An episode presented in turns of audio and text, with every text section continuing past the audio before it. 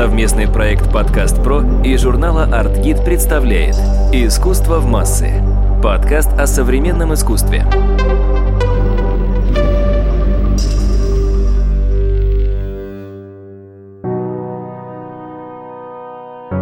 Здравствуйте, это подкаст «Искусство в массы» и я его ведущая, главный редактор издания по искусству «Аргит» Мария Кравцова.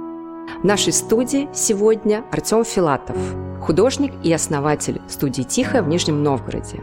И сегодня мы обсудим, наверное, самую насущную проблему – как художнику сохранить свою самостоятельность и преуспеть, в том числе в финансовом плане, в нашем сложном материальном мире – вы, мне кажется, довольно прагматичными людьми, и я уверена, что вы с самого начала в проект своего культурного центра закладывали какую-то финансовую схему. Ты считаешь, что он должен окупаться какой-то своей деятельностью, или вы рассчитываете только на меценатское участие.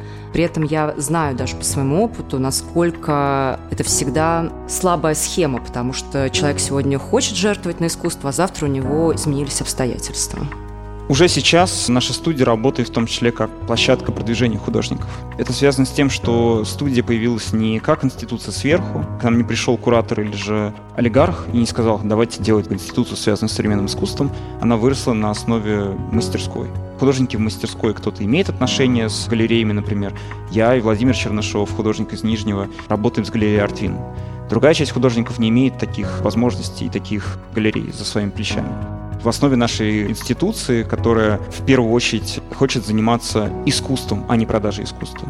Мы ставим перед собой некоммерческие задачи. Она не может закрыть глаза и не заниматься продвижением художника. Мы это, конечно же, позиционируем как поддержка институции. Ты можешь поддержать институцию в ее постоянной деятельности, каких-то регулярных вещах, как там резиденция или же выставки, но ты также можешь поддержать институцию, когда ты покупаешь художника. Для нас это пока что такая стратегия базового уровня, которая должна еще пройти проверку временем. И, конечно же, она для нас сейчас очень сильно важна. В том числе для художников это возможность быть э, ценными для студии. Они понимают, что студия аккумулирует вокруг них интерес. Наши менеджеры, наша команда студии, они работают на них постоянно. На их имидж, на их карьеру, на то, чтобы они в том числе писали. И эти художники находились в каком-то художественном дискурсе. Поэтому для них это важно, что они могут со своей стороны продать работу, передать процент в пользу студии для того, чтобы ее поддержать. Может быть, это не совсем долгосрочная схема, но тем не менее мы именно закладываем в наше пространство возможность изменяться. Я вот как художник и как просто обычный человек считаю, что неустойчивые системы, они именно неустойчивы по той причине, что они не подразумевают изменения. Наша студия, она именно не центр современного искусства, не галерея, не выставочная площадка, а студия. Это значит, что она ставит во главе угла именно интересы художников, а интересы художников могут меняться. Поэтому мы можем по-разному выстраивать какие-то свои экономические возможности. Надо понимать, что, конечно же, когда у тебя появляется здание, которое построено под тебя, оно освобождает тебя от многих-многих сложностей, связанных э, с высокой арендой или повышением аренды. Это такое большое подспорье, возможность, которая дает нам э, в том числе стимул к тому, чтобы заниматься, например, какими-то узкими проектами, которые связаны, например, с архивом современного искусства Нижнего Новгорода. Не заставляет нас заниматься популяризаторством современного искусства, с которым прекрасно справляется ГЦ «Арсенал». Ты только что сказал, что это здание подстроено под ваши какие-то запросы. Какие должны быть у здания характеристики, чтобы отвечать именно запросам художника? Потому что, ну, я, например, помню, я много бывала в каких мастерских, например, художник-живописец Константин Звездочетов, он просто в подвале работает. Наверное, у тебя есть какие-то другие представления о том, что это должно быть за место и какие-то специфические характеристики, какие у него должны быть. Это прекрасный вопрос, потому что я здесь, конечно, не эксперт. Здесь на поле, конечно, выходит мой собственный отец, который нам помогает как раз со строительством здания, и он принимает там активное участие, и для него это тоже попытка пробировать те технологии, которые он считает энергоэффективными. Для него очень важно, что здание, оно энергоэффективное. То есть ты финансируешь его какую-то очень умную инженерию для того, чтобы в будущем меньше тратить на его энергообеспечение. Поэтому у нас нету батарей, нету ни одной батареи в пространстве, хотя у нас даже есть подвал. полностью это все заменено на водные трубки, которые проходят по периметру здания, и тем самым это освобождает нас от этого прекрасного пейзажа, когда висит картина, под картиной батарея, рядом с батареей розетка, в эту розетку никогда ничего не включают, батарея настолько сильно работает, что тепло начинает искажать как бы сам холст, мы понимаем, что благодаря системе рекуперации, вентиляции, системы климат-контроля мы можем как раз создать такие уникальные условия такого White Cube. А в Нижнем Новгороде White Cube это вообще роскошь, потому что большинство институций находится в исторических домах, в исторических зданиях, и они даже не имеют права сверлиться в эти стены. Поэтому главной нашей задачей была именно свобода преобразования, что мы можем куда угодно сверлиться, практически куда угодно, строить любые какие-то вещи и быть хозяевами для самих себя. Тем не менее, у нас в том числе есть и такие задачи, которые достаточно необычны для региональной институции. Это открытое хранение. И в подвале мы собираемся сделать открытое хранение, где будет содержаться искусство, содержаться по всем правилам. При этом туда можно будет приходить с экскурсиями, будь то это коллекционер или какая-то просто общественная группа, смогут познакомиться с тем, как бережно относиться к искусству. Здесь это для нас важно не только по причине того, что искусство требует условий содержания я, как художник, который работает с бетоном, деревом и разными другими материалами, понимаю это особенно четко. Но, в первую очередь, мы хотим, чтобы вся коммуникация, которая проходит через студию, она была продолжением того опыта, который ты получаешь от искусства. И мне кажется, что если тебе грубят на кассе, или же тебе говорят, что здесь тебе не рады, а при этом рядом висит искусство, то здесь, конечно, интегральная проблема в самой институции. Мне кажется, здесь как частная институция, не государственная, мы имеем задачу и ответственность, и необходимость в том, чтобы все вот эти участки коммуникации с аудиторией от самой простой и не знающей современное искусство до искушенного коллекционера, они всегда дарили вот этот опыт и те ценности, которые само это искусство отстаивает. Совместный проект «Подкаст Про» и журнала «Артгид» представляет «Искусство в массы» – подкаст о современном искусстве.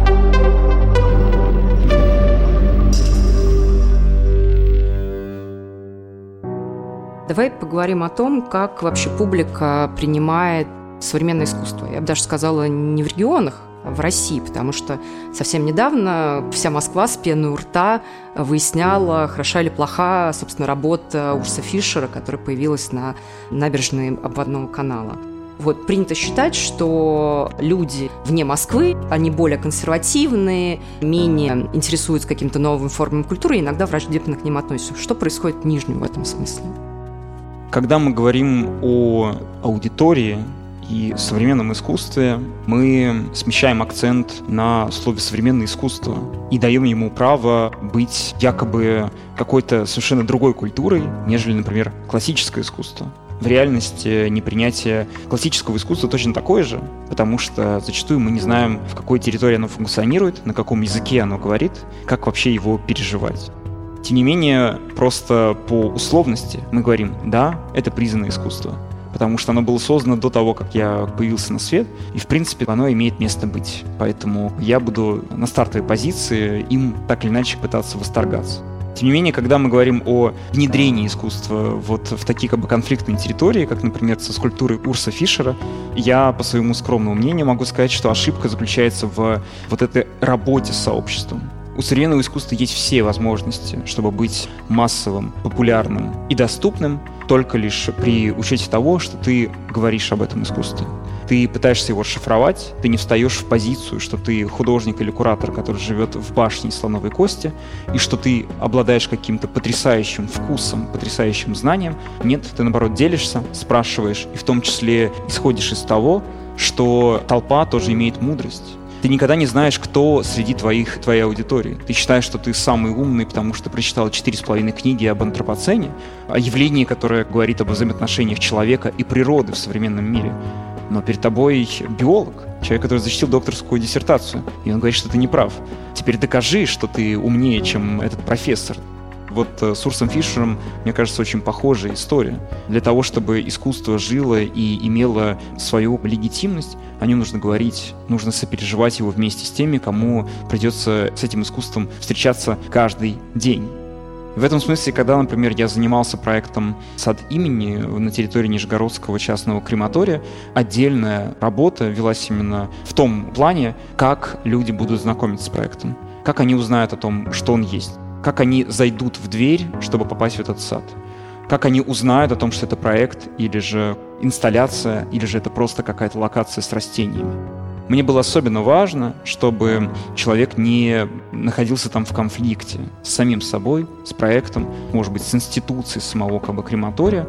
По этой причине подготовка проекта тоже строилась не несколько недель за закрытыми дверями, а путем общения с какими-то ключевыми коллегами, с представителями разных сообществ, консультации с теми, кто, например, работает в крематории, мог бы что-то рассказать о том, чем занимаются посетители в крематории.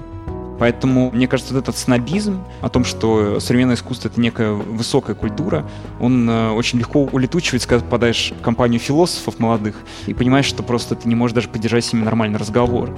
Потому что художник, мне кажется, больше засматривается на территории философии, а вот философия как-то смотрит сверху на художников и думает, ну как бы, ну окей, ладно, вперед, пользуйтесь нашими материалами. Поэтому медиировать, рассказывать, популяризировать современное искусство, будь то в Москве или же в регионах, это как раз способ не только обеспечить себе лояльную аудиторию, найти себе единомышленников, но и в том числе найти тех людей, кто сегодня никогда не знал о том, что существуешь ты как современный художник, завтра скажет, да, я готов вас поддерживать, я даже готов, может быть, покупать ваши работы. Спасибо, Артем. Это была Мария Кравцова, ведущая подкаста «Искусство массы», и Артем Филатов, художник, основатель студии «Тихая» в Нижнем Новгороде. До встречи.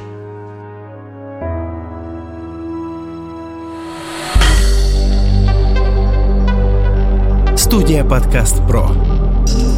Производство профессиональных подкастов.